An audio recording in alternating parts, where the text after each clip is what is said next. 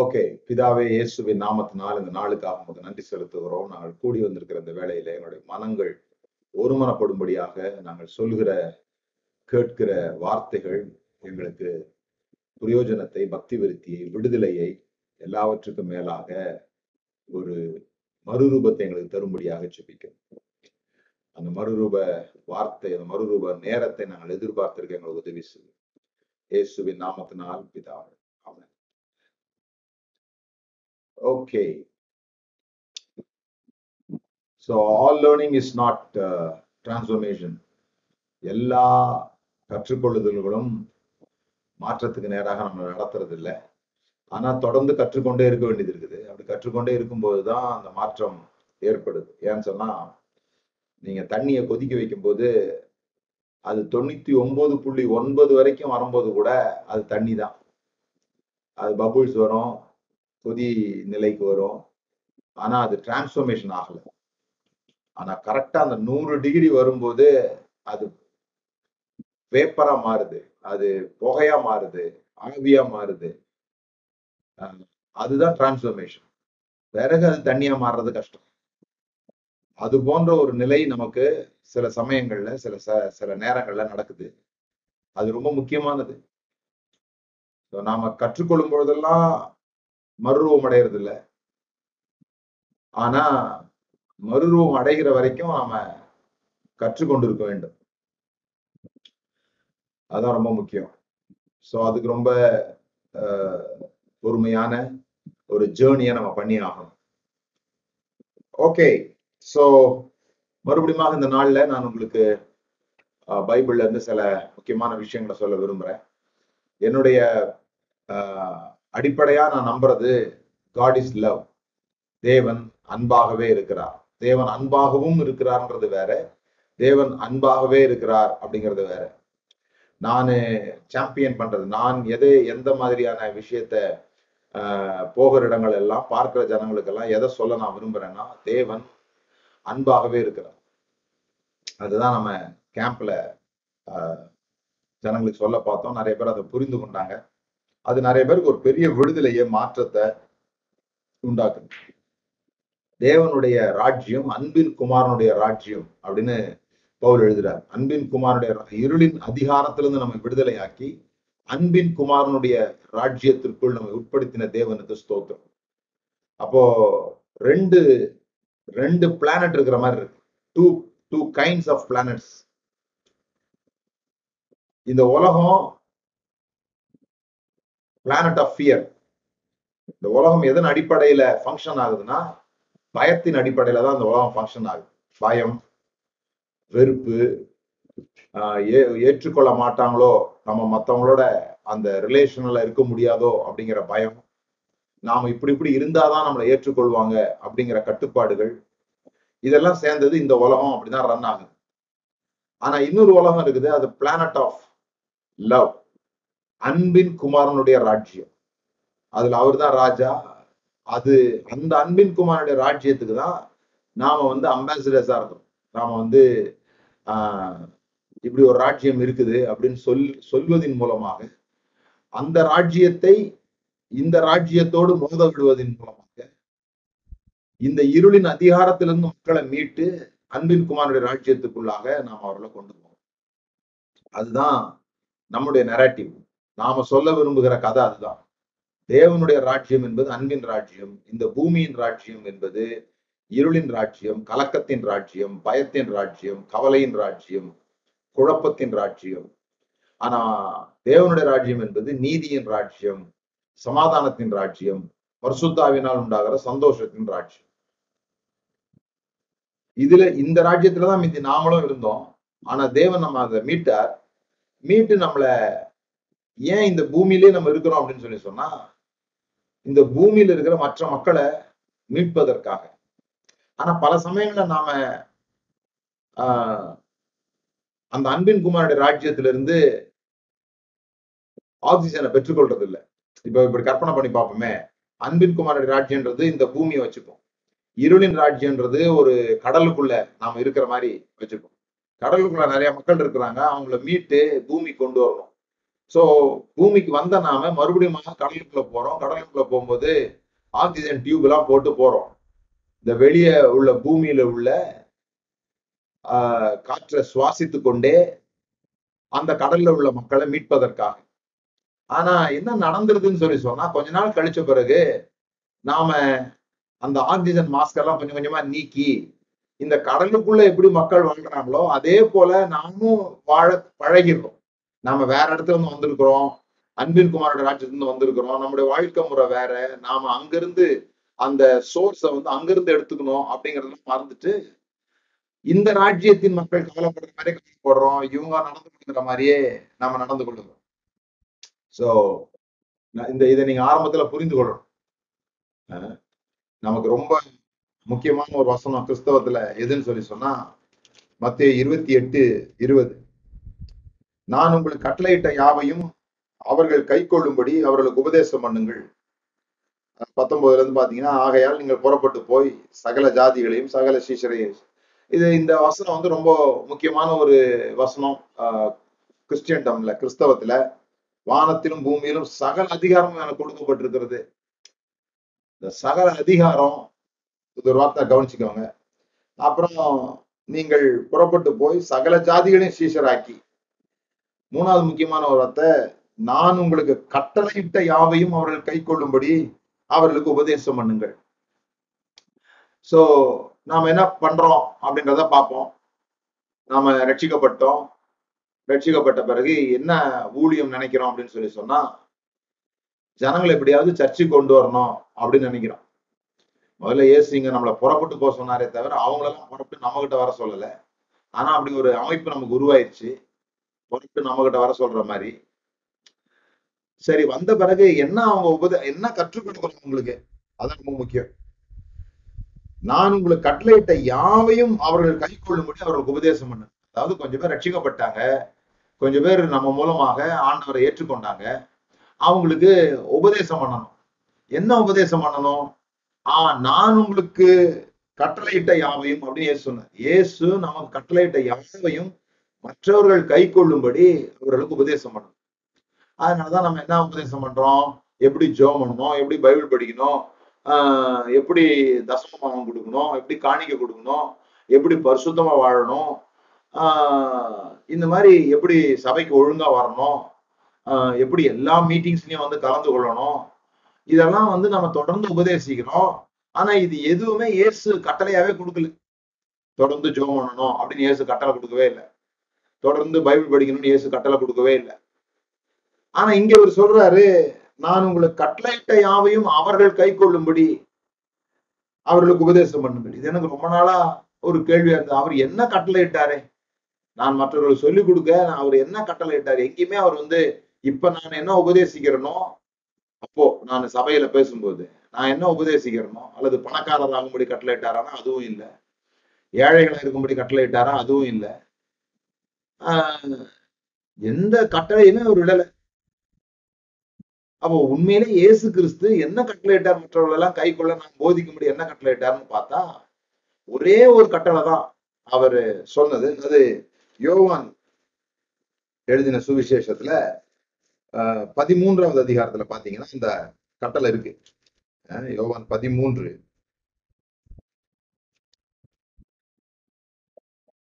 நான் நீங்கள் ஒருவரில் ஒருவர் யோவான் பதிமூணு முப்பத்தி நாலு நீங்கள் ஒருவரில் ஒருவர் அன்பாயிருங்கள். நான் உங்களில் அன்பாயிருந்தது போல நீங்களும் ஒருவரில் ஒருவர் அன்பாயிருங்கள் என்கிற புதிதான கட்டளையை உங்களுக்கு கொடுக்கிறேன். இதுதான் நியூ கமாண்ட்மெண்ட் புதியதான கட்டளை. இயேசு புதிய ஏற்பாட்டில் கொடுத்த ஒரே கட்டளை. சில சமயத்துல பழைய ஏற்பாட்டுல அறுநூத்தி பதிமூணு கட்டளை இருக்குதுன்னு சொல்லுவாங்க. அறுநூத்தி பதிமூணு கட்டளைகள் கொடுக்கப்பட்டிருக்குது. ஒரு யூதன் வந்து இந்த அறுநூத்தி பதிமூணு கட்டளைகளையும் கை கொள்ளணும் அப்படின்னு சொல்லுவாங்க. அப்போ அது ஓல்டு கவர்னன்ட்டு நியூ கவர்னன்ட்டுக்கு வந்தாங்க சில பேர். நியூ கவர்னன்ட்ல வந்தபோது ரெண்டு பிரிவானாங்க ஒரு பிரிவினர் என்ன சொல்றாங்க நம்ம கட்டளையே கிடையாது. எந்த கட்டளையும் கிடையாது. நம்ம கிருபை வந்துட்டோம். எந்த கட்டளையும் கிடையாது அப்படின்ட்டாங்க. இன்னொரு பிரிவு என்ன சொன்னாங்க? அப்படிலாம் கிடையாது. பழைய ஏற்பாட்டில் இருந்த கட்டளைகளை இயேசு கிறிஸ்து வேற மாதிரி மாத்திருக்கிறாரு. ஆஹ் மிந்தி வந்து கொலை பண்ணாதான் குற்றம். இப்போ கோபப்பட்டாலே குற்றம் என்பதுதான் புதிய உடன்படிக்கை. அது இன்னும் ரிஸ்க் இன்னும் கஷ்டம் புதிய உடன்படிக்கை என்பது. அப்போ புதிய உடன்படிக்கையில நீங்க கட்டளைகள்னு பாத்தீங்கன்னா புதிய உடன்படிக்கையில் எப்படி வாழணும்னு பாத்தீங்கன்னா ஆயிரத்தி முப்பத்தி ஏழு கட்டளைகள் இருக்கு. நீங்க இடைவிடாமல் ஜபம் பண்ணுங்கள் தீர்க்க தரிசனத்தை அற்பமா எண்ணாதிருங்கள் இப்படிலாம் இருக்கு இல்லையா? இதெல்லாம் ஒரு கட்டளையா எடுத்து வச்சோம். ஆயிரத்தி முப்பத்தி ஏழு கற்பனைகள் இருக்குது. அந்த கற்பனைகள் படி நடக்கிறதுக்கான வல்லமைய இயேசு கிறிஸ்து தர்றாரு. இதுதான் புதிய உடன்படிக்கை அப்படின்னு பேசினாங்க. சோ இது ரெண்டுமே தவறு. ஆயிரத்தி முப்பத்தி ஏழு கட்டளையும் இல்ல. கட்டளையே நம்ம இல்லாமலும் இல்லை. அதனாலதான் பவுல் சொன்னாரு நாமும் நமக்கு நான் கிறிஸ்துவின் பிரமாணம் இருக்குது அப்படின்னாரு. நமக்கு ஒரு பிரமாணம் இருக்குது. அது நியாய பிரமாணம் கிடையாது. அது கிறிஸ்துவின் பிரமாணம் அப்படின்னு சொன்னார். ஸோ அந்த கிறிஸ்துவின் பிரமா- பிரமாணம் என்ன? ஒருவருக்கொருவர் எப்படி வாழணும் அப்படிங்கிறது கிறிஸ்துவின் பிரமாணம். அந்த கிறிஸ்துவின் பிரமாணம் தான் இது. கிறிஸ்துவின் கட்டளை தான் இது. நான் உங்களில் அன்பா இருந்தது போல நீங்களும் ஒருவரில் ஒருவர் அன்பாயிருங்கள் என்கிற புதிய புதியதான கட்டளையை உங்களுக்கு கொடுக்கிறேன். நீங்கள் ஒருவரில் ஒருவர் அன்புள்ளவர்களாயிருந்தால் அதனால் நீங்கள் என்னுடைய சீஷர்கள் என்று எல்லோரும் அறிந்து கொள்வார் அப்போ நீங்க எல்லாரும் சரியான உபதேசத்தை அறிஞ்சிருக்கிறதுனால என்னுடைய சீஷர்கள் என்று அறிந்து கொள்வார்கள் அவர் சொல்லல. நீங்க சரியான உபதேசத்தை அறிந்து கொண்டா என்னுடைய சீஷர்கள். நீங்க எவ்வளவு அதிகமான உபதேசத்தை அறிந்து கொண்டிருக்கிறீர்களோ அதை பொறுத்துதான் நீங்க என்னோட சீஷர்களா இருக்க முடியும். நான் என்னெல்லாம் சொல்லியிருக்கேன்னு உங்களுக்கு எவ்வளவு விளங்கி இருக்கோ அதை பொறுத்து நீங்க எனக்கு சீசனா இருக்க முடியும் சொல்ல நீங்க ஒருத்தர்ல ஒருத்தர் அன்பா இருக்கிறதுனால மத்தவங்க உங்களை ஸ்ரீசர்கள் என்று அறிந்து கொள்வார்கள் அப்படின்னு சொல்றாரு. சோ பேசிக்கா இயேசு என்ன சொல்ல வரார் அப்படிங்கிறது நமக்கு புரியணும். நமக்கு தெரியும் ஏசு இந்த தேவன் மனிதர்களை உண்டாக்குனார். தேவன் கணவன் மனைவியெல்லாம் உண்டாக்கல. தேவன் பாஸ்டர்ஸை உண்டாக்கல. தேவன் கலெக்டர்ஸை உண்டாக்கல. ஆஹ் தேவன் வேலைக்காரர்களையும் எஜமானர்களையும் உண்டாக்கல. இதெல்லாம் பிறகு நம்ம அந்தந்த பொறுப்புகளுக்கு நம்ம கொடுத்து கொண்ட பதவி பெயர்கள். ஆனா தேவன் மனிதர்களை உண்டாக்குனார். எதுக்கு மனிதர்களை உண்டாக்குனார்? மனிதர்களை பாஸ்டரா இருக்கும்படியா அல்லது ராஜாவா இருக்கும்படியா அல்லது கலெக்டரா இருக்கும்படியா எதுக்காக அவர் உண்டாக்குனார்னா for relationship God created human beings he created human beings for relationship எதற்காக தேவன் மனிதர்களை உண்டாக்குனார்னா மனிதன் பணக்காரனா இருப்பது நல்லதல்லனோ மனிதன் ஏழையா இருப்பது நல்லதல்ல மனிதன் பாஸ்டரா இல்லாமல் இருப்பது நல்லதல்ல மனிதன் ஊழியம் செய்யாமல் இருப்பது நல்லதல்ல இப்படிலாம் சொல்லாம மனிதன் தனிமையா இருப்பது நல்லதல்ல அப்படி சொன்னார். அப்ப மனுஷ தனிமையா இருக்கலாமான்ற ஒரு கேள்வி வேற சில பேர் கேட்டுடுறாங்க. அஹ் மனுஷன் தான் தனிமையா இருக்கிறது நல்லது இல்லைன்னு சொன்னாரு. அப்போ மனுஷி தனிமையா இருக்கலாமான்னு கேக்குறாங்க. இல்ல அவர் உண்டாக்கும் போது ஆணும் பண்ணும்போது தான் உண்டாக்குனாரு. அதனால அவர் என்ன சொல்றாருன்னா மனுஷன் பின்பு தேவனாகிய கர்த்தர் மனுஷன் தனிமையா இருப்பது நல்லதல்ல. அப்படின்னா ரிலேஷன்ஷிப்ல ஒரு மனுஷன் இல்லாம இருக்கிறது ரொம்ப ரொம்ப ஆபத்தான விஷயம். அது எந்த மனிதர்களுக்கும் நல்லது இல்லை இந்த ரிலேஷன்ஷிப்பை நம்ம சில சமயம் புரிந்து கொள்ள முடியாம போகிறது. ஏன்னா love is a wonderful and terrible thing love is a wonderful and terrible thing அன்பு என்பது ஆச்சரியமான அதே நேரத்துல பயங்கரமான ஒரு விஷயம். இந்த ரிலேஷன்ஷிப்ல தான் நீங்க பாத்தீங்கன்னா மிகப்பெரிய ஆறுதல் மிகப்பெரிய விஷயங்கள் எங்க நடக்குதுன்னா இந்த ரிலேஷன்ஷிப்ல தான் நடக்குது. அதே சமயத்துல எது ரொம்ப வேதனை உள்ளது அப்படின்னு சொன்னா அது எங்க நடைபெறுது? அது எங்க கிடைக்குது? அப்படின்னா எந்த உறவுகள்ல ஆறுதல் கிடைக்குதோ அதே உறவுகள்ல தான் வேதனைகளும் கிடைக்குது. ஸோ இது ரொம்ப முக்கியமா புரிஞ்சு கொள்ள வேண்டிய ஒரு பேரடாக்ஸ் ஸோ இந்த ரிலேஷன்ஷிப் இந்த ரிலேஷன்ஷிப்னா என்ன அப்படின்னு சொன்னா அது ஒரு எமோஷன் அது ஒரு relationships are the realm of emotion அது ஒரு உணர்ச்சி சம்பந்தமான விஷயம். ரிலேஷன்ஷிப் மீன்ஸ் கனெக்டட்னஸ் ரிலேஷன்ஷிப்ன்றதையும் நம்ம வந்து எப்படி ஆக்கிட்டோம்னா ஒரு அஹ், பதவி மாதிரி ஆக்கிட்டோம். இப்போ ஒரு குடும்பத்துல சில பேர் நீங்க பார்க்கலாம். குடும்பத்துல இருப்பாங்க. ஆனா அந்த குடும்பத்துல இருக்கிறவங்களை விட இந்த நம்ம பிள்ளைங்களுக்கு நீங்க பார்த்திருப்பீங்க. நாமளும் அந்த அந்த ரேஞ்சை கடந்து அந்த வயதுகளை கடந்து வந்திருப்போம். ஒரு குறிப்பிட்ட வயது வரும்போது அப்பாவை விட அம்மாவை விட ஃப்ரெண்ட்ஸ் வந்து ரொம்ப பிடிக்கும். அப்பா பிடிக்காது அம்மா பிடிக்காது. ஃப்ரெண்ட்ஸ் வந்து ரொம்ப பிடிக்கும். ஈவன் சில பேர் கல்யாணம் ஆன பிறகு கூட மனைவி கிட்ட இருக்கிற கனெக்டட்னஸை விட ஃப்ரெண்ட்ஸு கிட்ட வந்து ரொம்ப கனெக்டடா இருப்பான். ஸோ எது உறவுன்னு சொல்லி சொன்னா ஆஹ், நான் இவங்களுக்கு பிள்ளையா இருக்கிறேன் அதனால உறவா இருக்கிறேன்றது வேற. ஆனா நான் எமோஷனலி கனெக்டடா இருக்கிறேன்னா அதுதான் உண்மையான ரிலேஷன்ஷிப் அந்த உண்மையான ரிலேஷன்ஷிப் எங்க விளங்குதுன்னு சொல்லி சொன்னா இந்த உறவுகள் சரியில்லாத போது இது இது வந்து நான் அங்கே பிறந்துட்டதுனால அல்லது திருமணம் பண்ணிட்டதுனால அல்லது எனக்கு அவங்க சித்தப்பா பெரியப்பாவா இருக்கிறதுனால நான் உறவுன்னு சொல்லிக்க முடியாது. நான் ரிலேஷன் அவங்களாம் என்னோட ரிலேட்டிவ்னு வேணா சொல்லிக்கலாமே தவிர ஆம் ஐ ரிலேஷன் டு தேம் நான் அவர்களோடு கூட உறவா இருக்கிறேன்னா அப்படின்றது எதை குறிக்குது நான் அவங்களோட எந்த விதத்துல நான் எமோஷனலி கனெக்டடா இருக்கிறேன்? அதான் முக்கியம்.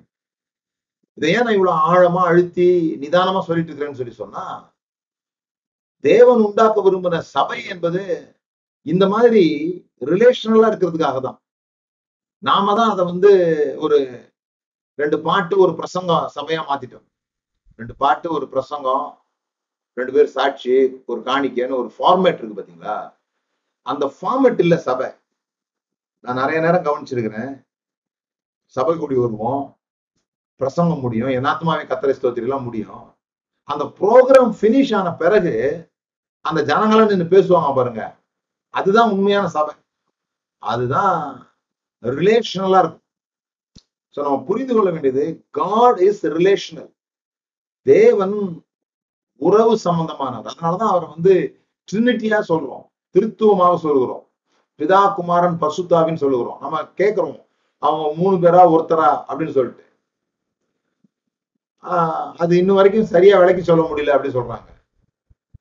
இப்போ கணவன் மனைவி எடுத்துக்கிட்டீங்கன்னா அவர் சொல்ற ப- சொல்லியிருக்கு அவர்கள் இருவரும் ஒரே மாம்சமா இருப்பாங்க அப்படின்னு சொல்லியிருக்கு.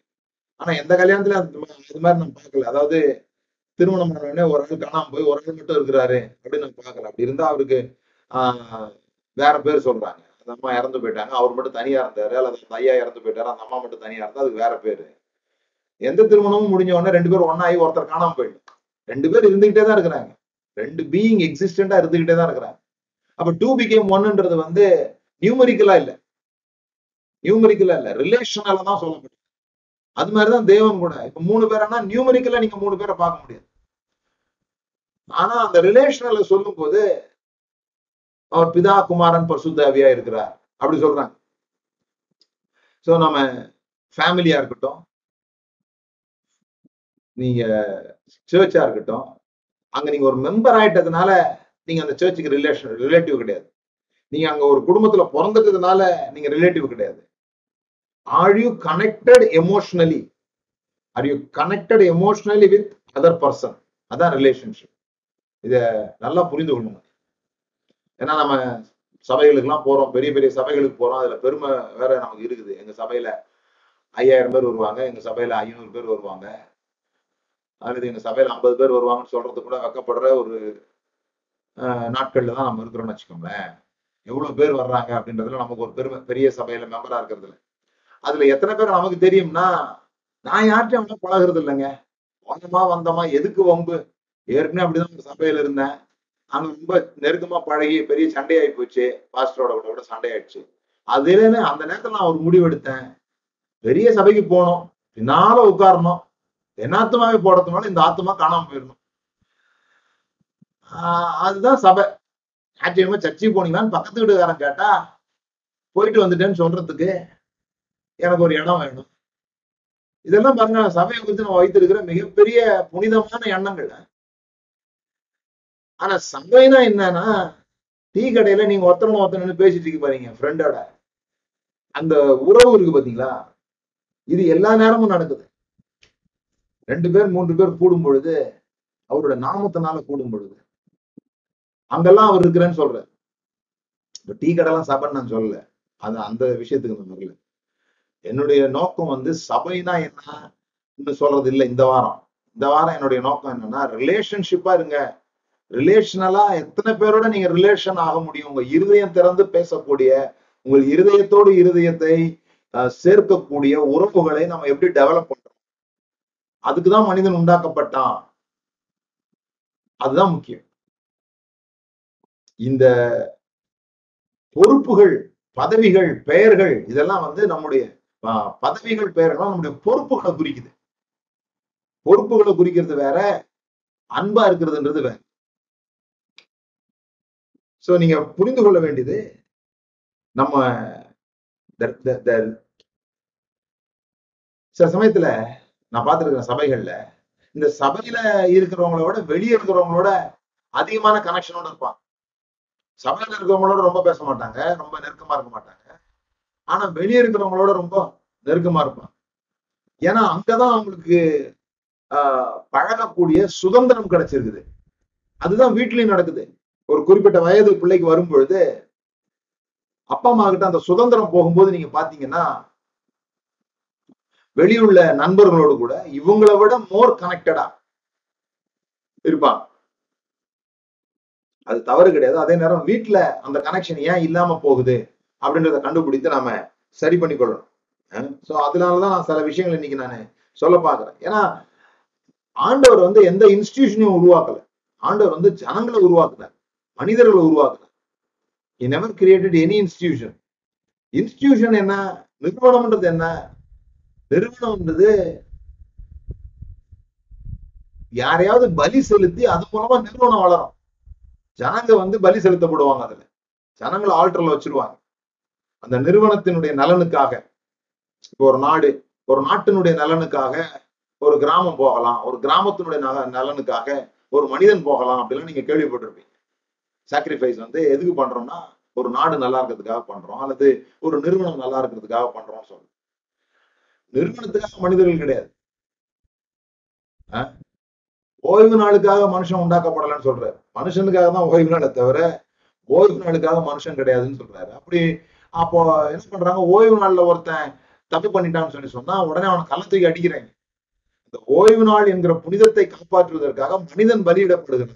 இதை வந்து இயேசு மாத்திராரு விளங்குதுங்க உங்களுக்கு? நம்ம கை வைத்துங்க நான் என்ன சொல்றேன்னு ஃபாலோ பண்ண முடியுது உங்களால ஓய்வு நாள் ரொம்ப புனிதமானது. ஓய்வு நாள் கடவுளால் தரப்பட்டது. ஓய்வு நாள் அது பத்து கற்பனைகள்ல ஒன்று. அந்த ஓய்வு நாளை ஒருத்தன் கனவீனம் பண்ணும்போது அவன் கல்லால் இருந்து கொல்லப்படணும் அப்படிங்கிறது வழக்கமா நடைபெறுகிறது. அப்ப ஒருத்தன் ஓய்வு நாளை மீறிட்டான்னா சுத்தி உள்ளவங்க எல்லாம் கள்ளத்துக்கு அடிச்சு அவனை கொல்றத கடவுளுக்கு தாங்கள் செய்கிற பணியாக கடவுளால உண்டாக்கப்பட்ட ஒரு நாளை காப்பாத்த கடவுளுடைய புனிதத்தை காப்பாத்த அல்லது அந்த இனத்தினுடைய புனிதத்தை காப்பாத்துறதுக்கு தாங்க ஒரு கருவியாக கடவுளாக பயன்படுத்தப்பட்டதா நினைச்சாங்க. கல்லடிச்சு கொள்றமே ஒரு மனுஷனன்ற அந்த எண்ணம் கூட வராது. அது இன்றைக்கும் நிறைய நாடுகள்ல நிறைய அஹ், ந- நிறைய நாடுகள்ல எல்லா நாடுகள்லயும் ஏதோ ஒரு விதத்துல இது மாதிரி நடந்துட்டே இருக்கு.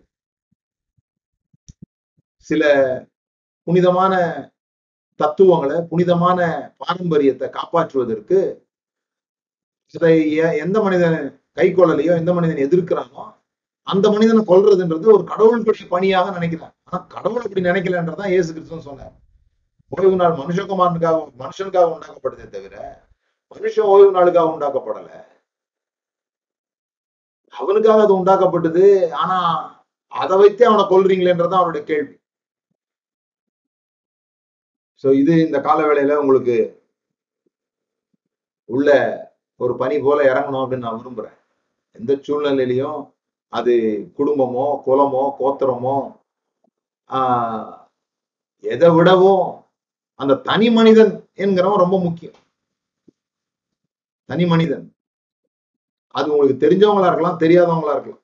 இன்னும் சொல்ல போனா the real test is the care that we show toward people with we have no obvious connection நம்மோடு கூட எந்த விதமான தொடர்பும் இல்லாத ஒரு மனிதனுக்காக நாம் எடுக்கிற கரிசனை என்பது உண்மையிலே நம்முடைய குணாதிசயங்கள் நமக்கு கர்த்தருடைய அன்பு புரிஞ்சிருக்கிறோம். நம்ம கர்த்தருடைய அன்பை தெரிஞ்சுக்கிட்டோன்றது ரொம்ப அவசியமா இருக்கு.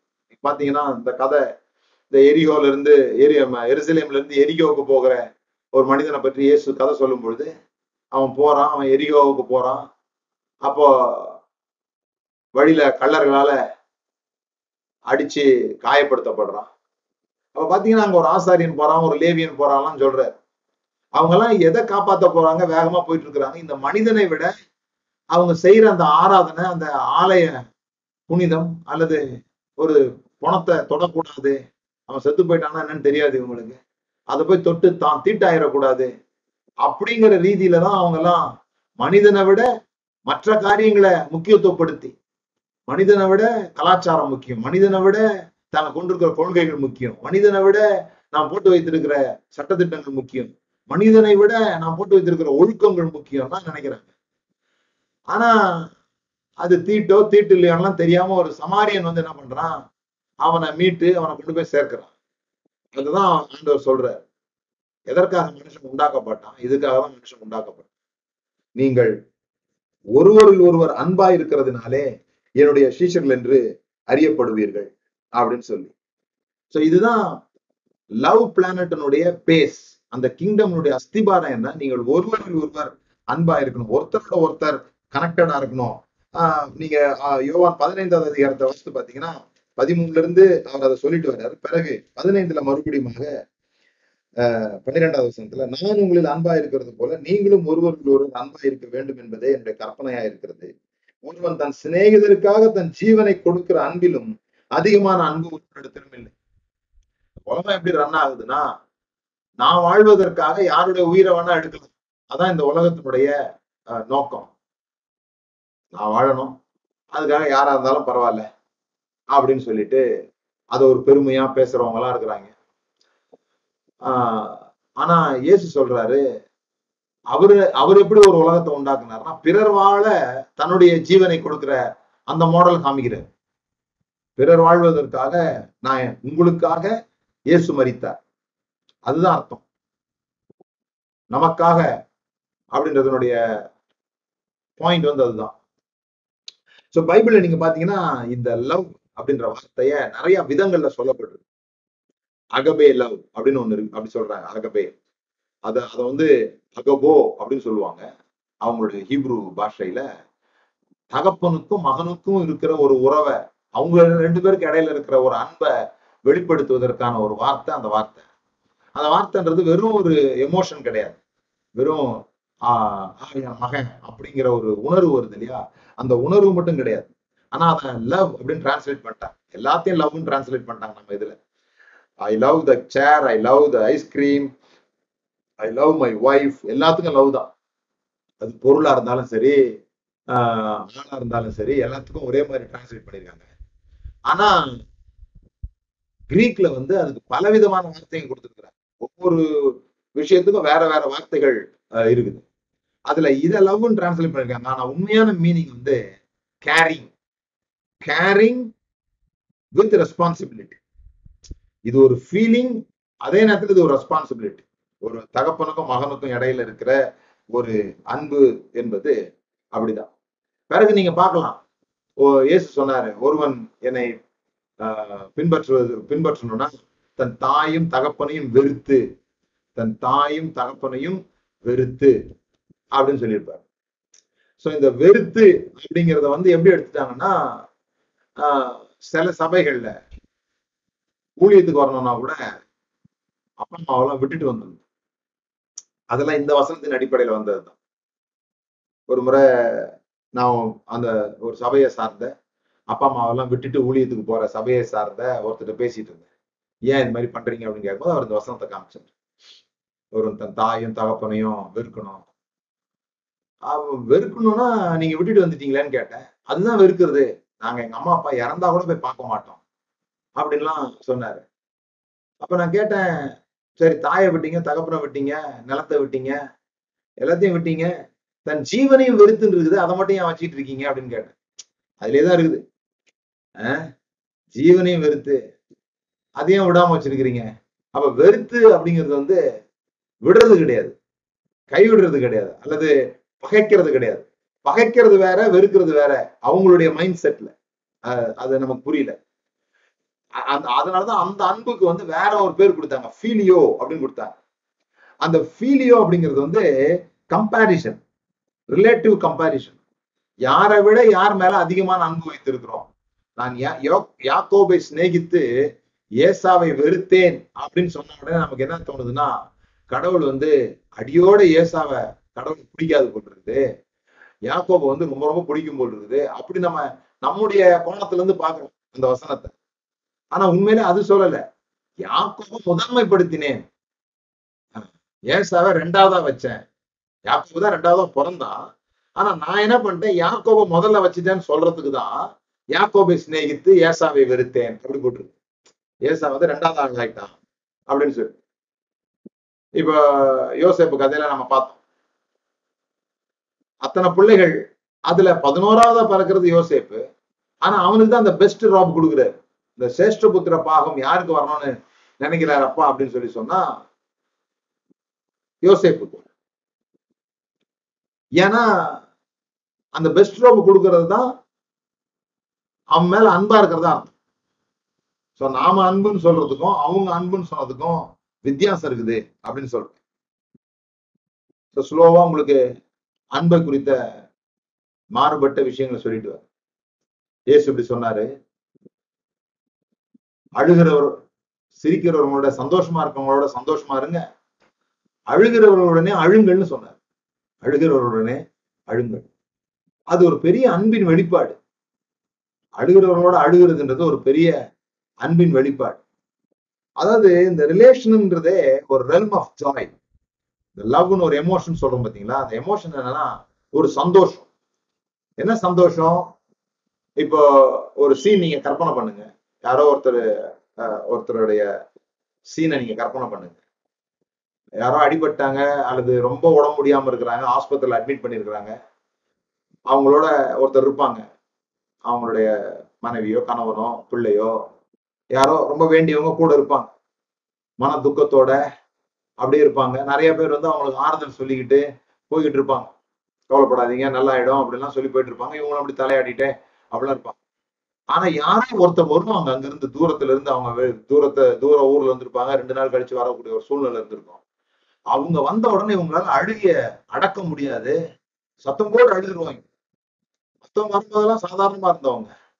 ஒரு குறிப்பிட்ட ஆள் வந்தோடனே சத்தம் போட்டு அழுதுருவாங்க. ஏன்னா அவங்களதான் அவங்களுடைய உள்ளம் தேடிக்கொண்டிருந்தது. அது ஒரு அன்பின் வெளிப்பாடு. நீ வந்துட்ட எனக்கு அது போதும். அது ஒரு பெரிய ரிலாக்ஸேஷன் உள்ளுக்குள்ள அவங்களுக்காக அது ஜாய் இங்க சோகமான சம்பவம். அந்த சோகமான சம்பவத்து மத்தியில நான் சார்ந்து கொள்ளக்கூடிய நான் நம்பக்கூடிய நான் விரும்புகிற ஒரு ஆள் வந்த உடனே அந்த நேரத்துல நான் சிரிக்கல. நான் அழுகிறேன். ஆனா அது an எமோஷன் ஆஃப் ஜாய் என் உள்ளத்துல ஏற்படுகிற மாபெரும் ரிலாக்ஸேஷன் என்னுடைய உள்ளத்துல ஏற்படுகிற ஒரு ஒரு நிம்மதி அழுகையாக வெளிப்படுது. ஸோ இது இங்கதான் நம்முடைய ரிலேஷன்ஷிப் என்ன மாதிரி இருக்குது அப்படின்றத நம்ம புரிந்து கொள்ளணும் இதுதான் சாரா அப்படின்னு சொல்லுவாங்க. கிரீக்ல சாரா. The pleasure of someone ஒருவர் வந்து விட்டதுனால் அடைகிற ஆனந்தம். அது பொருளா இருக்கலாம் அல்லது ஒரு ஒரு ஒரு உயிரினமா இருக்கலாம் அல்லது மனிதர்கள் மனிதர்களா இருக்கலாம். உன்னுடைய பிரசன்ஸ்னால நமக்கு உண்டாகிற ஜொலை இருக்குல்ல அது ஒரு அது ஒரு லவ் ஆனா the highest form of relationship எதை சொல்றாங்கன்னா பர்சனல் கனெக்ஷன் நான் ஒரு சமுதாயத்தினா சமுதாயத்துக்கு நல்லது செய்யறது இல்லை என்னுடைய ரிலேஷன்ஷிப்பை நிர்ணயிக்கிறது. தனிப்பட்ட ரீதியில நான் எத்தனை பேரோடு கூட நான் ஒரு நல்ல உறவை காப்பாற்றுகிறேன்.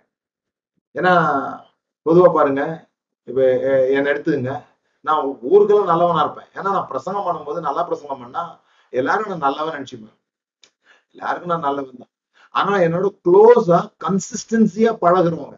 மனைவி பிள்ளைங்க உறவுக்காரங்க என்னோட தொடர்ந்து யார் பழகுகிறார்களோ அவங்களுக்கு தான் உண்மையிலே நான் யாருன்னு தெரியும். மற்றவங்களுக்கு எல்லாம் நான் நல்லவன் தான். ஸோ சொசைட்டியில நல்ல பேர் வாங்குறது சொசைட்டில நான் எல்லாரோட ரிலேஷன்ஷிப்பா இருக்கிறது நான் இந்த சமுதாயத்தை சேர்ந்தவன் சொல்றது அல்லது இந்த சபைக்கு போறவன் சொல்றது இல்ல ரிலேஷன்ஷிப்பு பர்சனலா நான் எத்தனை பேரோடு என்னால ஜேர்னி பண்ண முடியுது? எத்தனை ரிலேஷன்ஷிப்பை என்னால சஸ்டைன் பண்ண முடியுது?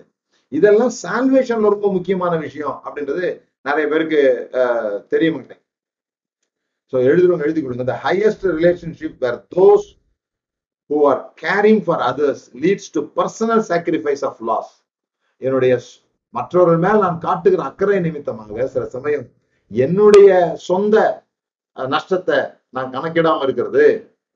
ஹையஸ்ட் ஃபார்ம் ஆஃப் ரிலேஷன்ஷிப் அதை இயேசு சொன்னார். ஒரு சிநேகிதனுக்காக தன்னோட ஜீவனை கொடுக்கிறதை பார்க்கிறோம். ஒருவன் தன் சிநேகிதருக்காக தன் ஜீவனை கொடுக்கிற அன்பிலும் நம்ம ஜீவன்லாம் கொடுக்க வேணாம். ஆஹ் ஜீவனை கொடுக்க வேணாம். ஒரு ஒரு கொஞ்சம் பர்சனல் லாஸ் நம்மளால எடுத்துக்க முடியுமா அப்படின்றதெல்லாம் நம்ம யோசிக்கணும். ஆஹ் அதனாலதான் ஆண்டவர் வந்து தனக்கும் சபைக்கும் இருக்கிற உறவை ஒரு குடும்பத்தின் உறவோடு கூட ஒப்பிடுகிறார். ஏன்னா பைபிள் ஃபுல்லா நீங்க பார்க்கலாம். Family is a most com common simple ரிலேஷன்ஷிப்னு சொன்னா அதை ஃபேமிலியுடைய அடையாளமாக தான் உருவகப்படுத்துகிறார். பவுலும் இப்படிதான் சொல்றார். இது கிறிஸ்துவுக்கும் சபைக்கும் இருக்கிற ரகசியத்தை நான் சொல்றேன் அப்படின்னு சொல்லிட்டு. சரி. இப்ப நான் ஒரு முக்கியமான ஒரு விஷயத்துக்கு அல்லது ஒரு ஸ்டேட்மெண்ட்டுக்கு நான் வரேன். காட் இஸ் லவ் தேவன் அன்பாகவே இருக்கிறார். இது எல்லாருக்கும் தெரியும். எத்தனை பேர் நம்புறீங்க இது? அதே நேரத்துல இன்னொரு வார்த்தையும் சொல்றோம். கடவுளை பற்றி சொல்லும் பொழுது காட் இஸ் லவ் சொல்றோம். அப்புறம் இன்னொரு வார்த்தை சொல்றோம். God is in control God is in control இதான் டைரக்ட் கான்ஃபிளிக்ட் நீங்க கூகுள் எல்லாம் போயிட்டு எது அதிகமா தேடப்படுதுன்னு பாத்தீங்கன்னா இப்படி ஒரு கேள்வி. If God is love if God is love why so much bad things are happening in this world? தேவன் அன்பானவர் என்று சொன்னால் இந்த உலகத்துல ஏன் சுனாமி வருது? ஏன் சின்ன பிள்ளைங்க செத்து போகுது? ஏன் இன்னும் யாரும் ஏன் மனிதர்கள் சாகுறாருன்னு கேட்கல சின்ன பிள்ளைங்க செத்து போகுதுன்னு தான் கேக்குறாங்க. வயசாகி செத்து போறதை ஏத்துக்கிட்டோம்னு வச்சுக்கோங்களேன். வயசானா செத்து போனோம்ன்றத ஏத்துக்கிட்டோம். அதனால நமக்கு அது ஒரு பெரிய விஷயமா தெரியல. ஆனா அந்த சின்ன பிள்ளைங்க ஏன் சாகுறாங்க? அல்லது சைல்டு அபியூஸ் ஏன் நடக்குது? இதெல்லாம் கடவுள் ஏன் வந்து நிறுத்தல? தேவன் அன்பானவர் தான். ஏன் இவ்வளவு வியாதி? கொடூரமான வியாதிகள். தலைவலி காய்ச்சல் வந்தா பரவாயில்ல. கடவுளை விட்டு சரி மன்னிச்சு விட்டுடலாம் ஆனா அந்த கேன்சர்ல இவ்வளவு நாள் வேதனைப்பட்டு இந்த கொரோனா மாதிரி எல்லாம் வந்து மூச்சு அடைச்சு இது மாதிரிலாம் ஏன் சாகும் கடவுள் அன்பானவர்னா இந்த உலகத்துல ஏன் கெட்டது நடக்குது? அப்படின்ற கேள்வியே ஏன் வருதுன்னா நம்ம என்ன நினைக்கிறோம்? காட் இஸ் இன் கண்ட்ரோல் அப்படின்னு நினைக்கிறோம். தேவன் தான் எல்லாவற்றையும் கட்டுப்படுத்தி வைத்திருக்கிறார்.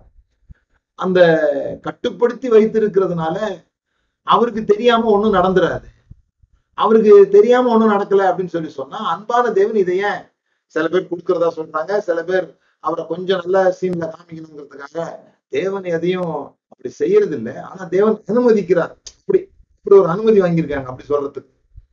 தேவன் அனுமதிக்கிறாருன்னு சொல்றதுக்கு ஒரு அனுமதி வாங்கியிருக்கிறாங்க. என்னன்னு சொன்னா நோவா இந்த சாரி யோகுவுக்கு தேவன் தான் அனுமதிச்சாரு. நீ போய் நான் வேலியை கொஞ்சம் நீக்கிறேன். நீ போய் என்ன பண்ணிக்கோ தொட்டுக்கோன்னு சொல்லிட்டு. ஆஹ் இல்லைன்னா ஒன்றும் செஞ்சிருக்க முடியாது. அதே மாதிரிதான் தேவன் வந்து அனைத்தையும் கண்ட்ரோல் பண்ணி வச்சிருக்கிறாரு. அதுல சில சமயத்துல நம்மளை திருத்துறதுக்கோ அல்லது உலகத்தை திருத்துறதுக்கோ அல்லது அவருக்கு நீங்க செய்யற முறை பிடிக்கலன்றத காண்பிக்கிறதுக்கோ கொஞ்சம் வேலியை நீக்கிறாரு. அந்த நேரத்துல சாத்தான் தும்மிடுறா அது கொரோனாவா மாறிடுது பாருங்க.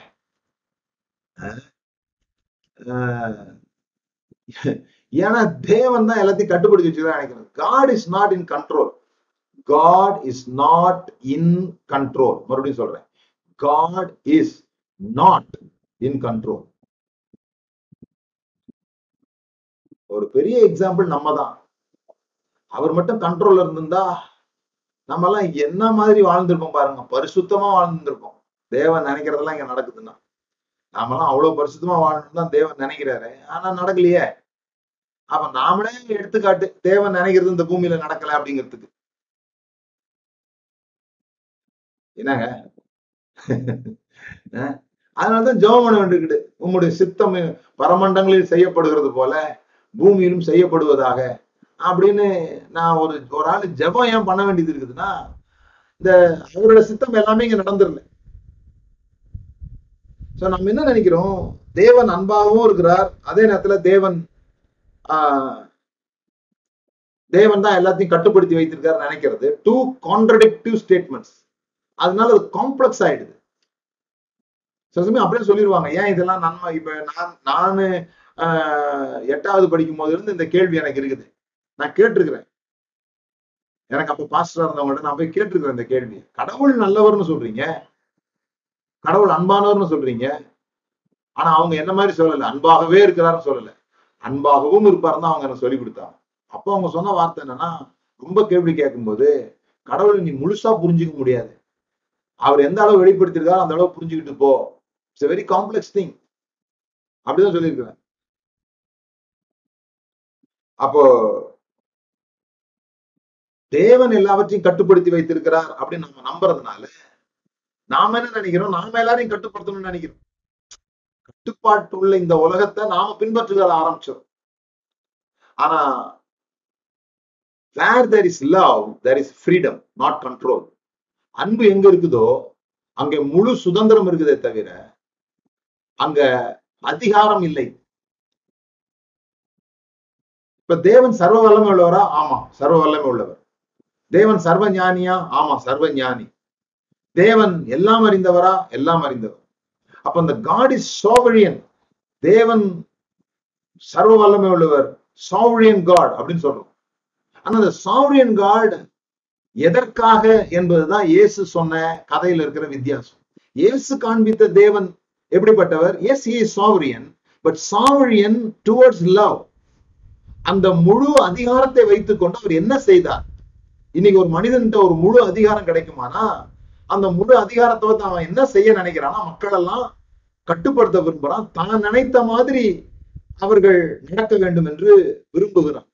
நல்ல மனுஷர்களை சொல்றேன். நல்ல மனிதர்கள். உங்களை போல உள்ளவங்க. நீங்க எல்லாரும் நல்லவங்க.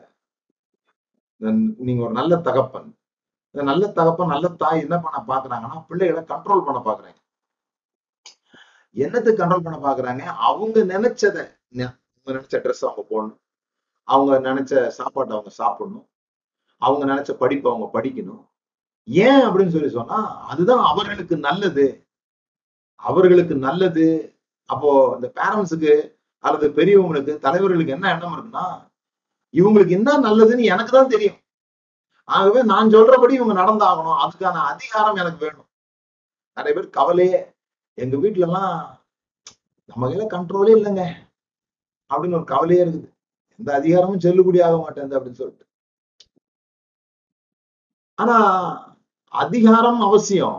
அந்த அதிகாரம் எதுக்கு அவசியம்னா to heal the sick to forgive the adulteress கெட்டு போன அந்த பெண்ணை மன்னிக்கிறதுக்கு தான் தன்னுடைய சர்வ வல்லமை அவர் பயன்படுத்தினார். கெட்டு போன மக்களை சுகப்படுத்துறதுக்கு தன்னுடைய சர்வ வல்லமையை பயன்படுத்தினார். அவருடைய சோவேனிட்டியை ஒருபோதும் தேவன் தான் விரும்புகிற மாதிரி மக்கள் இருப்பதற்கு அவர்களை கண்ட்ரோல் பண்றதற்காக அவர் பயன்படுத்தவே இல்லை. அவர் பயன்படுத்த நீங்க புதிய ஏற்பாடு முழுசும் வாசித்து பாருங்க. புதிய ஏற்பாடு இயேசு வெளிப்படுத்தின அந்த தேவன்ல there is not even iota of control அவர் விரும்புகிற மாதிரி நீங்க நடக்கணும்னு உங்களை கண்ட்ரோல் பண்றதுக்கான ஒரு விஷயம் கூட நம்ம பார்க்க முடியும். சோ கலாத்தேர் அஹ், ஐந்தாவது அதிகாரம் பதிமூன்றாவது வசனம் பதினாலாவது வசனம் வாசிக்கிறேன். சகோதரரே நீங்கள் சுயாதீனத்திற்கு அழைக்கப்பட்டீர்கள். இந்த சுயாதீனத்தை நீங்கள் மாம்சத்திற்கு ஏதுவாக அனுசரியாமல் அன்பினாலே ஒருவருக்கொருவர் ஊழியம் செய்யுங்கள். நீங்க சுயாதீனத்துக்காக அழைக்கப்பட்டீங்க. ஆனா இத உங்களுக்காகவே பயன்படுத்திக்காம அன்பினாலே ஒருவருக்கு ஒருவர் ஊழியம் செய்யுங்கள். உன்னிடத்தில் நீ அன்பு கூறுவது போல பிறனிடத்திலும் அன்பு கூறுவையாக என்கிற இந்த ஒரே வார்த்தையிலே நியாயப்பிரமாணம் முழுவதும் நிறைவேறும். அத மெசேஜ் பைபிள் அப்படிங்கிற ஒரு வேதாகமத்திலிருந்து நான் வாசித்ததை உங்களுக்கு சொல்றேன். It is absolutely clear that God has called you to a free life இந்த சுயாதீனம் அப்படின்னு போட்டிருக்குது இல்லையா? சுயாதீனத்துக்கு அழைக்கப்பட்டீர்கள்ன்றத எப்படி மொழிபெயர்த்திருக்கிறாங்கன்னா it is absolutely clear that God has called you to a free life நீங்கள் சுதந்திரவான்களாக வாழ வேண்டும் என்பதற்காகவே நீங்கள் அழைக்கப்பட்டீர்கள் என்பது தெளிவாக இருக்கிறது. Just make sure that you don't use this freedom as an excuse to to whatever you want to do and destroy your freedom நீங்க என்ன விரும்புறீங்களோ அதை செய்யறது தான் சுதந்திரம் கிடைச்சிருக்குன்னு நினைச்சு நீங்க என்ன செய்யணும்னு விரும்புறீங்களோ அதை செய்யறதுக்காக அதை செய்து உங்க சுதந்திரத்தை நஷ்டப்படுத்திக்காதீங்க. Rather use your freedom to serve one another in love உங்களுக்கு கொடுக்கப்பட்டிருக்கிற சுதந்திரத்தை நீங்க ரட்சிப்புன்னு சொல்றீங்க இல்லையா? அதாவது எதோ அடிமையில இருந்தேன். பாவத்திலேயோ சாபத்திலேயோ வியாதியிலையோ எதுலயோ ஒண்ணுல. அடிமையா இருந்தேன். அதுல இருந்து தேவன் என்னை விடுவித்தார். எங்க போறதுக்காக என்னை விடுவித்தார்? பரலோகம் போய் சேர்வதற்காக என்னை விடுவித்தார். அதுதான் ஆஹ் மக்களுக்கு சொல்லப்பட்டிருக்கிற கதை சுருக்கம் நீ அடிமையா இருந்த உன்னை விடுவிச்சுட்டாங்க. உன்னை எதுக்கு விடுவிச்சாருன்னா பரலம் போய் சேர்ந்ததுக்காக. அந்த விடுதலை எங்க கிடைக்குது? இயேசு கிறிஸ்துவ விசுவாசிக்கிறதுனால கிடைக்குதுன்னு சொன்னேன் அததான் காணான் கதையிலன்னு சொன்னான். நீ எகிப்துல இருந்த எகிப்து என்பது பாவம் அந்த பார்வன் தான் பிசாசு. அந்த பார்வனிலிருந்து இருந்து பிடியிலிருந்து விடுவிப்பதற்காக இயேசு என்கிற பஸ்க்கு அடிக்கப்பட்டார். நீங்க அங்கிருந்து கடந்து வந்து ஞானஸ்நானத்தை எடுத்து செங்கடலை கடக்கும்போது ஞானஸ்நானம் எடுக்கிறீங்க. பிறகு ஒரு நீண்ட பயணம் வனாந்திர பயணம் பண்றீங்க. அதுதான் இந்த வாழ்வு. இந்த வாழ்க்கை முழுவதும் ஒரு வனாந்திர பயணத்துல நீங்க நடந்து கடைசியில செத்து போகும்போது காணானுக்கு நீங்க போய் என்ன பண்றீங்க? சேர்ந்துடுறீங்க. அந்த காணான் தான் பரலவம் அப்படின்னு சொல்லி கொடுத்துருந்தாங்க ஆனா அந்த காணான்லயே ஏத்தி ரெபியூஸ் எல்லாம் இருக்கிறாங்க. பரலவத்துல அவங்களாம் இருக்க போறது இல்லை. ஆனா அப்படி சொல்லிட்டாங்க அந்த கதையை. ஆனா உண்மையிலேயே உங்களை விடுதலையாக்குனது எதுக்காக அப்படின்னு நீங்க என்ன சொல்லியிருக்கீங்க? ஏன் நீங்க ரட்சிக்கப்பட்டீங்க அல்லது நீங்க ஏன் சுதந்திரவாரம்ல மாறினீங்க ஏன் நீங்க எதுல இருந்து விடுதலையாக்கப்பட்டீங்களோ அதுல இருந்து விடுதலை ஆக்கப்பட்டீங்கன்னு சொல்லி சொன்னா why you have a free life why you are saved ஏன் உங்களுக்கு ஒரு சுதந்திரம் கொடுக்கப்பட்டிருக்கு விடுதலை கொடுக்கப்பட்டிருக்குது use your freedom to serve one another in love that's how freedom grows for everything we know about God's word is summed up in a single sentence love others as you love yourself that's an act of true freedom இதுலயாவது பழைய ஏற்பட்ட குறிப்பிட்டவர் அப்படி சொல்லுகிறார். ஆனா இயேசு சொன்ன கற்பனை எப்படின்னா உங்களை நீங்க நேசிக்கிறது போல நீ உன்னிடத்தில் நீ அன்பு கூறுகிறது போல அப்படின்னு சொல்லப்பட்டிருக்குது. நிறைய நேரத்துல அதுலயே பிரச்சனை இருக்குது. நாமே நம்ம மேல அன்பா இல்ல. நாமே நம்ம மேல சமயம் வெறுப்பா தான் இருக்கிறோம். ஏன்னா நாமளே ஸ்பிரிட் பர்சனாலிட்டியில இருக்கிறோம். நிறைய பேருக்கு கடவுள் தங்களை வெறுக்கிறாருன்ற அந்த எண்ணம் அவர்களை வெறுக்க வைத்துக் கொண்டிருக்கிறது. அவங்களுடைய அவங்களுக்கு ரெண்டு பகுதி இருக்கு. டார்க் பகுதி இருக்கு லைட் பகுதி இருக்குது. இந்த டார்க் பகுதியை கடவுள் வெறுக்கிறாரு. ஆகவே கடவுள்கிட்ட அந்த பகுதியை எப்படியாவது மறைக்கணும் அப்படின்னு சொல்லி தங்க தங்கள் மேல போடுற முகமூடியினால மூச்சு முட்டி இருக்கிறாங்க விசுவாசி ஏன்னா கடவுள் அவங்க அப்படி புரிஞ்சுக்கிட்டு இருக்கிறாங்க. அது அது ஒரு பக்கம் இருக்கட்டும். ஆனா உங்களுக்கு கிடைக்கப்பட்ட இந்த ஃப்ரீடம் உங்களுக்கு கிடைக்கப்பட்ட இந்த ஃப்ரீ லைஃப் எதுக்காக? வேறு ஒருவரை கண்ட்ரோல் பண்றதுக்காக இல்ல அல்லது உங்க வாழ்க்கையை உங்க இஷ்டப்படி நடத்துவதற்காக இல்ல. இந்த freedom to serve in love இதை ரொம்ப முக்கியமா நீங்க கவனிங்க.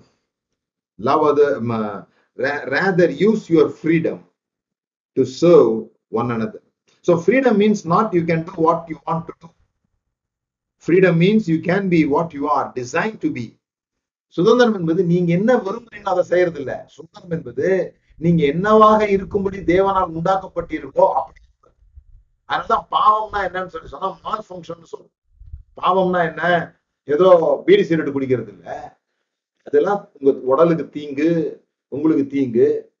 கொலை பண்றது அதெல்லாம் அதுக்கெல்லாம் இப்போ கடவுள் வந்து உங்களை தண்டிக்க வேண்டிய அவசியம் இல்லை.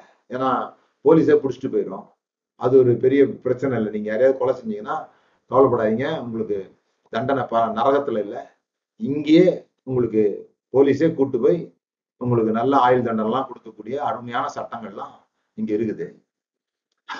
அப்ப என்னடா பிரச்சனை அப்படின்னு சொல்லி சொன்னா நீங்க என்னதற்காக உண்டாக்கப்பட்டீர்களோ அப்படி வாழாமல் போவதுதான் பாவம். நீங்கள் எதற்காக வாட் யூ ஹவ் டிசைன்ட் இந்த இந்த மொபைல் இருக்குது. இந்த மொபைலை நான் இப்படி இப்படி ஸ்கிரீன் இப்படி தள்ளினா அது வந்து ஸ்கிரீன் மூவ் ஆகணும். இல்லைன்னா டச் ஸ்கிரீன்ல ஏதோ ப்ராப்ளம்னு அர்த்தம். மால் ஃபங்க்ஷன் ஆயிடுச்சுன்னு அர்த்தம். இந்த மொபைல்ல வந்து ஏதோ வைரஸ் பூந்துருச்சு அல்லது என்னமோ ஆயிடுச்சு. இது இது வந்து ஹேங் ஆயிடுச்சுன்னா இது எதற் எப்படி உபயோகப்பட வேண்டும் என்று உண்டாக்கப்பட்டதோ எப்படி செயல்பட வேண்டும் என்று உண்டாக்கப்பட்டதோ அப்படி செயல்படாமல் போய்விட்டது. அப்படி செயல்படாம போயிட்டதுனால இத கொண்டு போய் நான் ஒரு பெரிய சுத்திய வச்சு ஒழுங்கா செயல்படுவியா? ஒழுங்கா செயல்படுவியான்னு? இத ஓங்கி அடிக்கிறதுனால இது உடைஞ்சு போகுமே தவிர இது வந்து சரியாகாது. அப்ப இதை சரியாகிறதுக்கு இதை ட்ரீட் பண்ண வேண்டியிருக்குது. அப்ப பாவத்துல இருந்து ஒரு ஆள் விடுதலை ஆகணும்னா அவனை தண்டிக்க வேண்டியது கிடையாது. தண்டிச்சா அவன் அவன் வந்து சோமாக போறது கிடையாது. அவன் மால் ஃபங்க்ஷன்ல இருந்து சரியாக போறது கிடையாது. ட்ரீட் பண்ணப்பட வேண்டியது இருக்குது அவன் சுகமாக்கப்பட வேண்டியது இருக்குது இப்ப மனிதர்கள் எதுக்கு கொண்டு பண்ணப்பட்டாங்க? காக்கவும் பண்படுத்தவும் அப்படின்னு சொல்லி போட்டிருக்கு. ஆனா மால் ஃபங்க்ஷன் எங்க நடக்குது? என் சகோதரனுக்கு நான் காவலாளியோ அப்படி கேக்குறான். அட அதுக்காக தான் நீ உண்டாக்கப்பட்ட. காக்கும்படியாக தான் நீ உண்டாக்கப்பட்ட. You are free to serve others you are free to serve one அதான் வாழ்க்கையில மனிதர்கள் உண்டாக்கப்பட்ட ஒரு நோக்கம். மனிதன் தனிமையா இருப்பது நல்லதல்ல. இன்னொரு மனுஷன் எதுக்கு வேணும்னா அவனுக்கு சர்வ் பண்றதுக்கு இல்லை. இவன் சர்வ் பண்ண இன்னொரு ஆள் அதான் அதுதான் விஷயம். நீங்க வந்து ராஜ வாழ்க்கையை குறித்து யோசிக்கிறீங்க. எது ராஜ வாழ்க்கைன்னு யோசிக்கிறோம் பத்து பேர் நம்ம கை கால் பிடிச்சி விடுவீங்க. நமக்கு வந்து இதெல்லாம் தண்ணி எடுத்து வந்து தருவாங்க. இதெல்லாம் வந்து ராஜ வாழ்க்கை. நமக்கு பத்து பேர் சேவை செய்தால் அது ராஜ வாழ்க்கை நம்ம நினைக்கிறோம். ஆனா இயேசு வந்து சொன்னாரு உங்களில் ஒருவன் பெரியவனா இருக்க விரும்பினால் அவன் ஊழியம் செய்ய கடவன். அப்படி சொன்னார். ஏன்னா அவருக்கு பர்பஸ் தெரியும். மனிதன் உண்டாக்கப்பட்ட நோக்கம் எல்லாரும் அவனை சர்வ் பண்றதுக்காக இல்லை இவன் சர்வ் பண்றதுக்காக. அப்படி சர்வ் பண்ண முடியாத ஒரு சூழல் தான் அந்த பழத்தை சாப்பிட்ட போது வந்தது.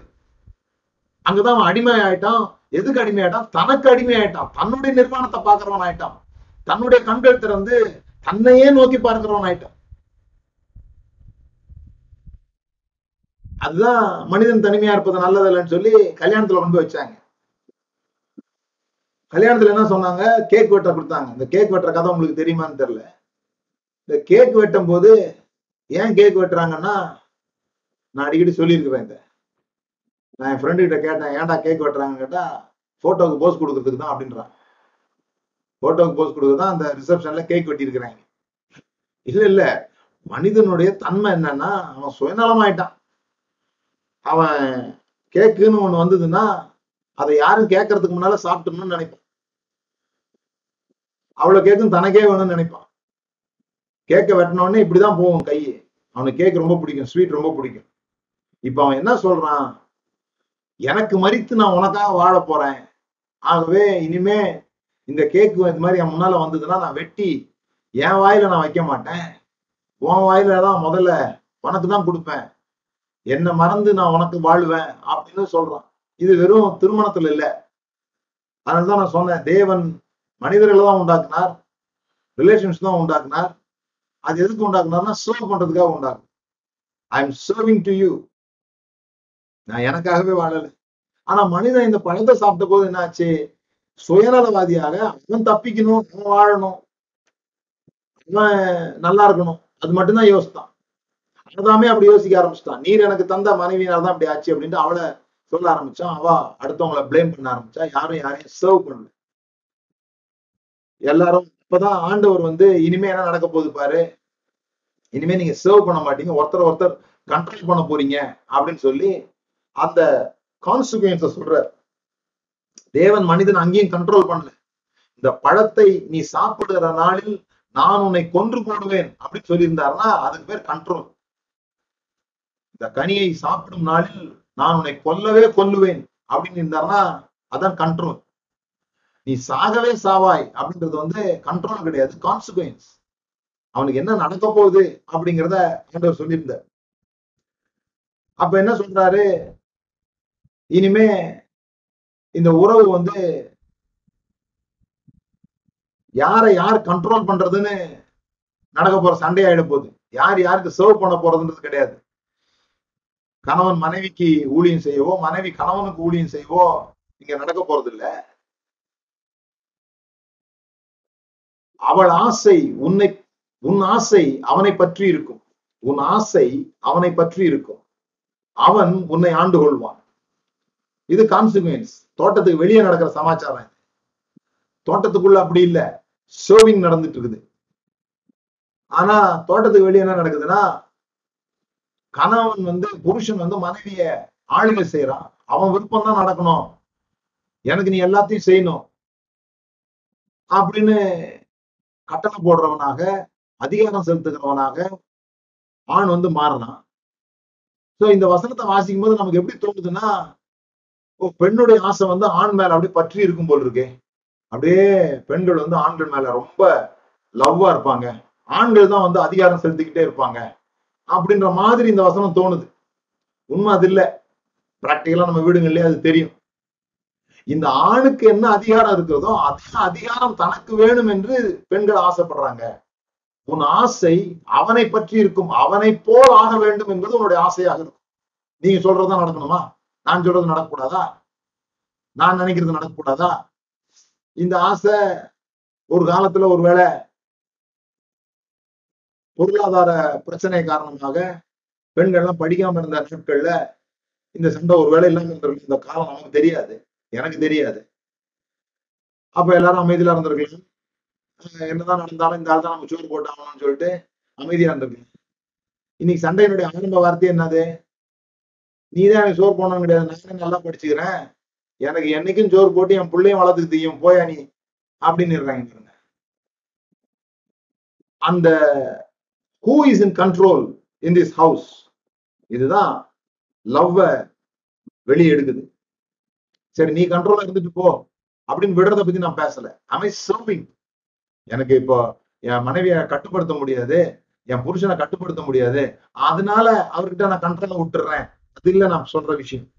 அடங்கி போகிறத அதை பத்தி நான் பேசுறேன் ஆம் ஐ ஹோல் ஹார்ட்டட்லி சர்விங் நான் அவர்களுக்கு ஊழியம் செய்கிறேன். சரி அவங்க ஆசை நடக்கட்டும் என்பதற்கு நான் ஊழியம் செய்யறேனா ஆம் சர்விங் தேம் அதற்கு தான் நான் விடுதலையாக்கப்பட்டிருக்கிறதாக பவுல் சொல்லுகிறார். So there is no control in love இதை சொல்லி நான் முடிக்க விரும்புறேன். இப்போ நான் எப்படி அன்பு கூறுகிறேன் யார் அன்பு கூறுகிறேன் கொஞ்சம் யோசித்து பார்ப்போம். என்னுடைய அன்பு செலுத்துகிற கெப்பாசிட்டியை எது டிசைட் பண்ணு எனக்கு நாலு பேரை தெரியும். அந்த நாலு பேருடைய நான் ஒரே மாதிரியான அன்பு செலுத்தலைன்றது எனக்கு தெரியும். ஒருத்தட்ட ரொம்ப அன்பா இருக்கிறேன் இன்னொருத்தட்ட குறைவான அன்புடையவனா இருக்கிறேன். ஏன் இது மாதிரி இருக்கிறேன் நான்? எது இவர் மேல நான் அதிகமான அன்பு செலுத்தணும்னு என்ன தூண்டுது. எது இவர்கிட்ட குறைவான அன்பு செலுத்தணும் அப்படின்னு எனக்கு சொல்லுது. ஏன் நான் அப்படி நடந்து கொள்கிறேன்? எது தீர்மானிக்கிறதா நீங்க நினைக்கிறீங்க? நீங்க நம்ம எல்லாரும் வெளியே போய் நிப்போம். சூரியன் எல்லாம் எல்லாத்துக்கும் ஒரே மாதிரியான வெளிச்சம் கொடுக்குது. ஆனா நாம எல்லாருக்கும் ஒரே மாதிரியான அன்பு செலுத்தல. அது உண்மை. ஈவன் நம்ம பிள்ளைங்கள்லயே மூத்த பிள்ளைகிட்ட ஒரு மாதிரியும் இளைய பிள்ளைகிட்ட ஒரு மாதிரி தான் நடந்துக்கிறோம்.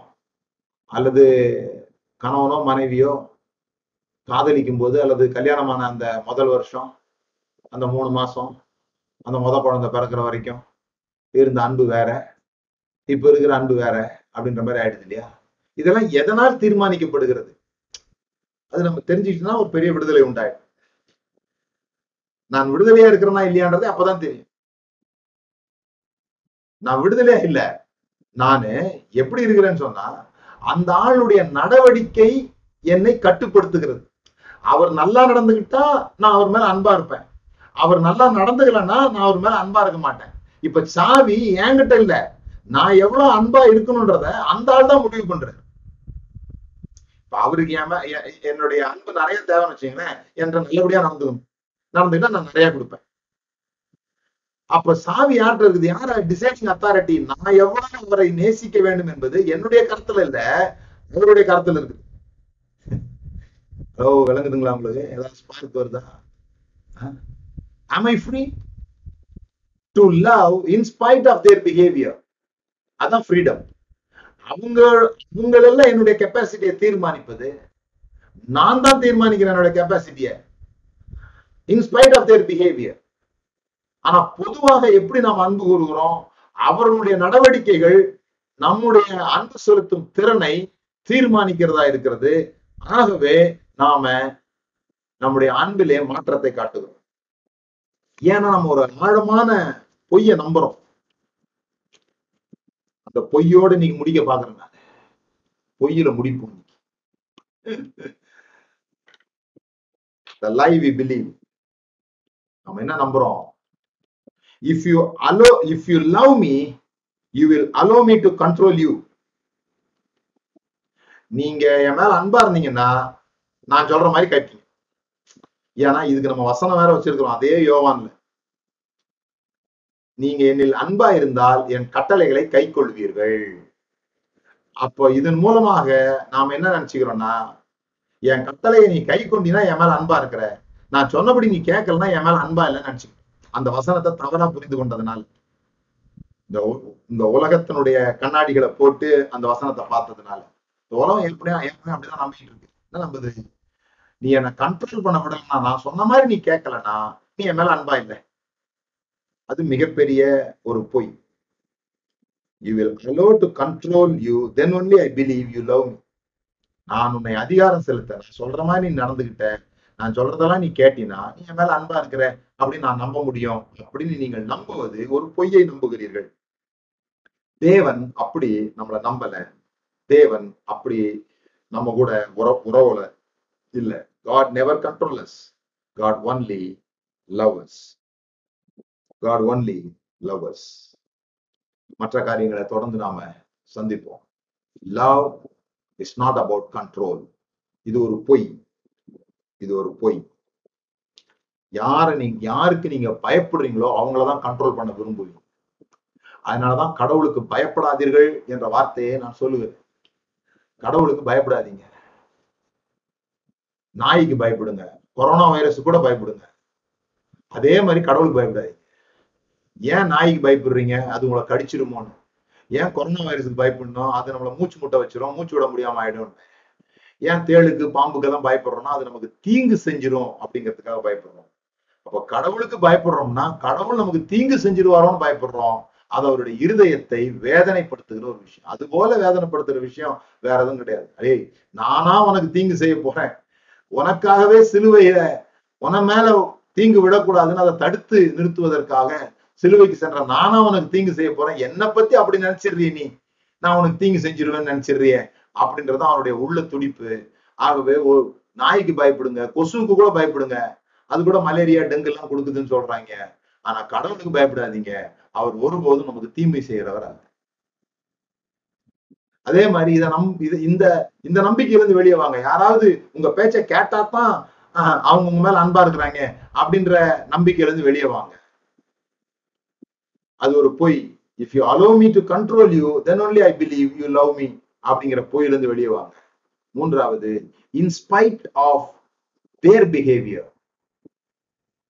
you can love them because you are free to love அதுதான் ஃப்ரீடம் அவர்களுடைய அவர்கள் எப்படிப்பட்டவர்களை நடந்து கொண்டாலும் நான் அவர்கள் மேல் அன்பா இருப்பேன் என்பது நான் சுதந்திரவாதியா இருக்கிறேன் சு- சுதந்திரமா இருக்கிறேன் என்பதற்கான அறிகுறி. Free to serve others in spite of their behaviour கண்கள் மூடி நாம ஜோம் தேவன் நம்மை பொய்களில் இருந்து விடுதலை செய்வாரா சத்தியத்தையும் அறிவீர்கள் சத்தியம் உங்களை விடுதலையாகும். Love never control love always set us free love will always set us free உங்களுடைய சமூகத்துல உங்களுடைய பிரசன்ஸ்ல மற்றவர்கள் வரும்பொழுது நீங்கள் விரும்புகிற மாதிரி அவர்கள் உட்காரணும். நீங்கள் விரும்புகிற மாதிரி அவர்கள் நடந்து கொள்ள வேண்டும் என்று நீங்கள் விரும்புகிறீர்களா? அல்லது அல்லது அவர்கள் விரும்புகிறது போல அவர்கள் இருப்பதற்கு உங்களுடைய சமூகத்தை ஆயத்தமாய் வைக்கிறீர்களா? உங்க- உங்க பிரசன்ஸ்ல வந்துட்டா ஒரு மனுஷன் அவன் இருக்கிற மாதிரி இருந்துக்கலாம். காலத்துக்கு மேல போட்டுக்கலாம். எப்படி வேணாலும் உட்காந்துக்கலாம் அவன் சௌகரியம். உங்க முன்னால வந்துட்டா சௌகரியமா அவன் இருக்கலான்ற எண்ணம் அவனுக்கு வருமா? அல்லது உங்க முன்னால வந்துட்டா நிறைய கட்டுப்பாடுகள் இப்படிதான் இருக்கணும் அப்படின்ற எண்ணம் வருமா? இதெல்லாம் யோசிங்க. அடுத்த வாரத்தில் நம்ம தொடர்ந்து பேசுவோம். Are you slave for your children நீங்கள் உங்கள் பிள்ளைகளை அல்லது உங்கள் கணவனை அன்பு கூறுகிறதாக நினைக்கிறீர்கள். ஆனால் உண்மையிலேயே நீங்கள் அடிமைகளாய் இருக்கிறீர்கள். இது அடுத்த வாரம் நான் பேசுறேன். நீங்க யாரையோ அன்பு கூறுறதா நினைக்கிறீங்க. ஆனா உண்மையிலேயே நீங்க அவங்கள அன்பு கூறல அவர்களுக்கு நீங்கள் அடிமைகளா இருக்கிறீர்கள். இந்த வெளிச்சம் வரும் அடுத்த வாரத்துல. அடிமைத்தனத்திலிருந்து விடுதலை ஆகிறது எதுக்காகன்னு சொன்னா நான் என் இஷ்டத்துக்கு வாழ்றதுக்காகவும் இல்லை மற்றவங்க மேல அதிகாரத்தை செலுத்துறதுக்காகவும் இல்லை.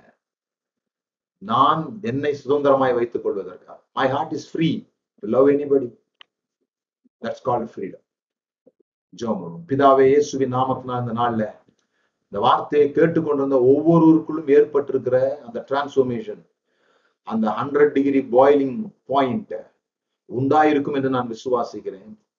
Let them have a light in their mind அன்பு என்றால் என்ன? அன்பு எப்படி செலுத்தப்பட வேண்டும் என்பதை இயேசுவினிடத்திலிருந்து கற்றுக்கொண்டு நான் உங்களில் அன்பாய் இருக்கிறது போல நீங்கள் ஒருவரில் ஒருவர் அன்பாயிருங்கள் என்கிற வார்த்தை நிமித்தமாக நாங்கள் உங்களுடைய சீஷர் என்பதை இந்த உலகுக்கு காண்பிக்க நாங்கள் அன்பின் குமாருடைய ராஜ்யத்துக்கு அம்பாசிடர்ஸா இருக்கிறோம் என்பதை அறிந்து கொண்டு நாங்கள் கண்ட்ரோல் பண்ணுவதற்காக அல்ல ஆனால் in spite of their control in spite of their behaviour மற்றவருடைய நடவடிக்கைகளுக்கு மேலாக அது அ- அது எங்களை கட்டுப்படுத்தாதபடி நாங்கள் அன்பு செலுத்துகிறவர்களாக இருக்க இந்த இந்த நேரத்தில் அவர்களுக்கு ஒரு சுதந்திரம் உண்டாகிறதற்காக ஸ்தோத்திரம். கத்தருடைய ஆவியானவர் எங்கே உண்டோ அங்கே சுதந்திரம் உண்டு. அந்த சுதந்திரம் இவர்களுக்கு உண்டாயிருக்கிறதற்காக உங்களுக்கு நன்றி செலுத்து இயேசுவின் நாமத்தினால் பிதா Amen thank you thank you God bless you உங்களுடைய ஃபீட்பேக்ஸ் உங்களுடைய ஆஃபரிங்ஸ் வரவேற்கப்படுகிறது. தொடர்ந்து உங்களுடைய ஜெபங்கள் ஆஹ், உங்களுடைய தொடர்பு உங்க உங்களுடைய ரிலேஷன் அது வந்து வாய்ஸ் நோட்டா இருக்கட்டும் அல்லது நீங்க நாலு வார்த்தை ஆஹ், எழுதுறதா இருக்கட்டும் அல்லது உங்களுடைய பணமா இருக்கட்டும் உங்களுடைய ஜெபமா இருக்கட்டும் எல்லாமே இந்த உறவின் அடிப்படையிலே அது இருக்க வேண்டும் என்று நாங்கள் விரும்புகிறோம். ஸோ உங்க உறவை எங்களோட கூட கனெக்ட் பண்ணீங்க. எங்களோட உறவை உங்களோட கூட கனெக்ட் பண்ண நாங்களும் வழிகளை தேடுகிறோம். ஸோ தொடர்ந்து ஆஹ், இந்த காரியங்களை கற்றுக்கொள்ள தேவன் நம்மை ஆஹ், இணைப்பாராக என்று சொல்லி நான் ஜெபிக்கிறேன். புக்ஸ் சிடிஸ் வேணுன்றவங்க நீங்க எங்களை அணுகலாம். கேம்புக்கு வர முடியாதவங்க அடுத்த நிகழ்ச்சிக்கு ஆயத்தமாகுங்க. அடுத்த நிகழ்ச்சி கேம்ப்ல வந்தவங்களுக்கு தெரியும். நாங்க முக்கியமா ப்ரியாரிட்டி யாருக்கு கொடுக்குறோம்னா ஏற்கனவே இந்த கேம்புக்கு வந்தவங்களுக்கு தான் ப்ரியாரிட்டி கொடுக்குறோம். இந்தி வந்து ரொம்ப ஸ்ட்ரிக்டாவே சொல்லியிருந்தேன். இந்த கேம்புக்கு வந்தாதான் இப்போ நான் அறிவிக்க போகிற அந்த நிகழ்ச்சிக்கு வர முடியும் அப்படிங்கிறத நான் அறிவித்திருந்தேன். ஆனா சில காரணங்களுக்காக அதுல கொஞ்சம் லீனியண்டா இருக்க நான் விரும்புகிறேன். ஆஹ், வருகிற மே மாதம் கடைசி வாரத்துல வருகிற மே மாதம் கடைசி வாரத்துல ஆஹ், ஏதாவது ஒரு ஹில் ஸ்டேஷன் மாதிரியான இடத்துல ஆஹ், இந்த ப்ரோக்ராம் நடத்த நாங்க விரும்புறோம். அதற்கான ரிஜிஸ்ட்ரேஷன் அமௌண்ட் ஐயாயிரம் ரூபாய். மூன்று நாளைக்கு. அது வந்து வெறுமனே வேதத்தை கற்றுக் கொடுக்குற இந்த இப்போ நீங்க வந்த கேம்ப் மாதிரி இல்லாம வேற ஒரு லெவல்ல உங்களுடைய வாழ்க்கையினுடைய முழு மாற்றத்திற்கு நாங்கள் பொறுப்பெடுப்போம் அந்த கேம்புக்கு நீங்க அந்த அந்த நிகழ்ச்சிக்கு நீங்க வந்துட்டு போன பிறகு வாழ்க்கையில ஏதாவது ஒரு பகுதியில உங்களுக்கு முழு மாற்றம் இருக்கும் என்பதற்கான கேரண்டி நாங்க தர்றோம். ஸோ அது அப்படி செய்யணும்னு சொல்லி சொன்னா அது கிட்டத்தட்ட ஒரு ரெண்டு மாசம் அந்த நிகழ்ச்சிக்கு வர்றதுக்கு முன்னாலே வாட்ஸ்அப்ல நிறைய விஷயங்கள் நம்ம செய்ய வேண்டியது இருக்கும். அப்படி செஞ்சுட்டு அங்க வந்தாதான் அந்த நிகழ்ச்சியில வந்து நீங்க முழு பயன் அடைய முடியும். இது ஒவ்வொரு முறையும் நடக்கிற ஒரு விஷயம். ஆஹ் அதனால எங்களுக்கு முதல்லயே தெரிய வேண்டியது இருக்குது. யாரெல்லாம் அதுல கலந்து கொள்றீங்கன்ட்டு. அதுல யாரெல்லாம் கலந்து கொள்றாங்களோ ஒரு ஒரு தனிப்பட்ட நபரா எங்களுக்கு தெரியும். அவர்களோடு கூட நாங்க பேசி அவர்களோடு கூட ஆஹ் சில எக்ஸசைஸ் அவங்களுக்கு ஆரம்பத்துல இருந்து கொடுத்து அப்புறம் அவங்க அங்க வரும்பொழுது ஆஹ் ஒரு முழுமையை செய்வோம். அப்படி செய்யும்போது உங்க வாழ்க்கையில ஒரு பெரிய மாற்றத்தை ஏதாவது ஒரு பகுதியிலேயாவது நீங்கள் முழுமையான மாற்றத்தை நீங்க உணர முடியும் அதுக்கு நாங்க கேரண்டி தரோம். கத்தனமை ஆசிரியத்திருக்கிறார் thank you thank you welcome you உங்களுடைய ஃபீட்பேக்ஸ் ஆஃபரிங் உங்களுடைய ப்ரேயர்ஸ் உங்களுடைய கனெக்ஷன்ஸ் எல்லாவற்றுக்காகவும் நன்றி. Thank you